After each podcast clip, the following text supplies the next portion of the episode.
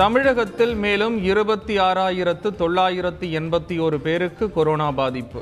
ஒரே நாளில் 35 பேர் உயிரிழப்பு.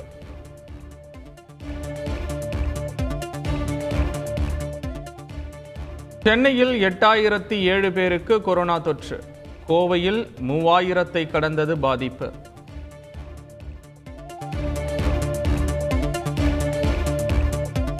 மத்திய ஜவுளித்துறை அமைச்சர் பியூஷ் கோயலுக்கு முதலமைச்சர் ஸ்டாலின் கடிதம். பருத்தி நூல் விலைகளை கட்டுப்படுத்த நடவடிக்கை எடுக்க வலியுறுத்தல். முதுநிலை மருத்துவ படிப்பிற்கான தரவரிசை பட்டியல் வெளியீடு. நாளை முதல் கலந்தாய்வு நடைபெறும் என்று அமைச்சர் மா சுப்பிரமணியன் அறிவிப்பு.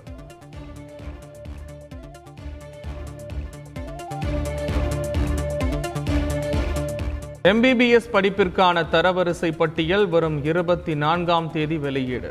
மொத்தம் 6,999 இடங்களுக்கு படிப்படியாக கலந்தாய்வு நடைபெறும் என அறிவிப்பு.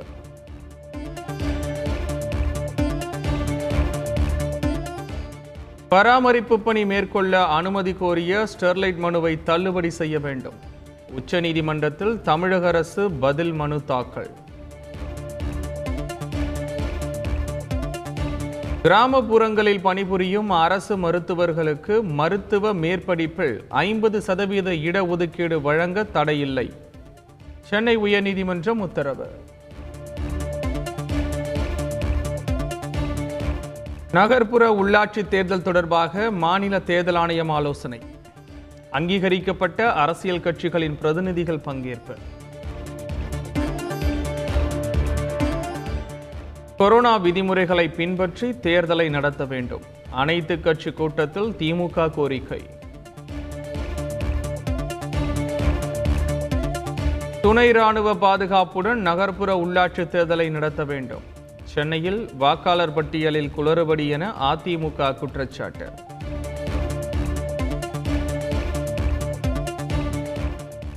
கொரோனா 3வது அலை உச்சத்தில் உள்ள நிலையில் நகர்ப்புற உள்ளாட்சி தேர்தலை நடத்தக்கூடாது.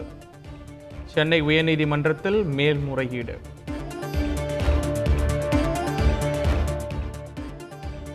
உயர்நீதிமன்ற முன்னாள் நீதிபதி செல்வம் தலைமையில் புதிய காவல் ஆணையம் அமைப்பு. உறுப்பினர் செயலர் மற்றும் 4 உறுப்பினர்களை நியமித்து முதலமைச்சர் ஸ்டாலின் உத்தரவு.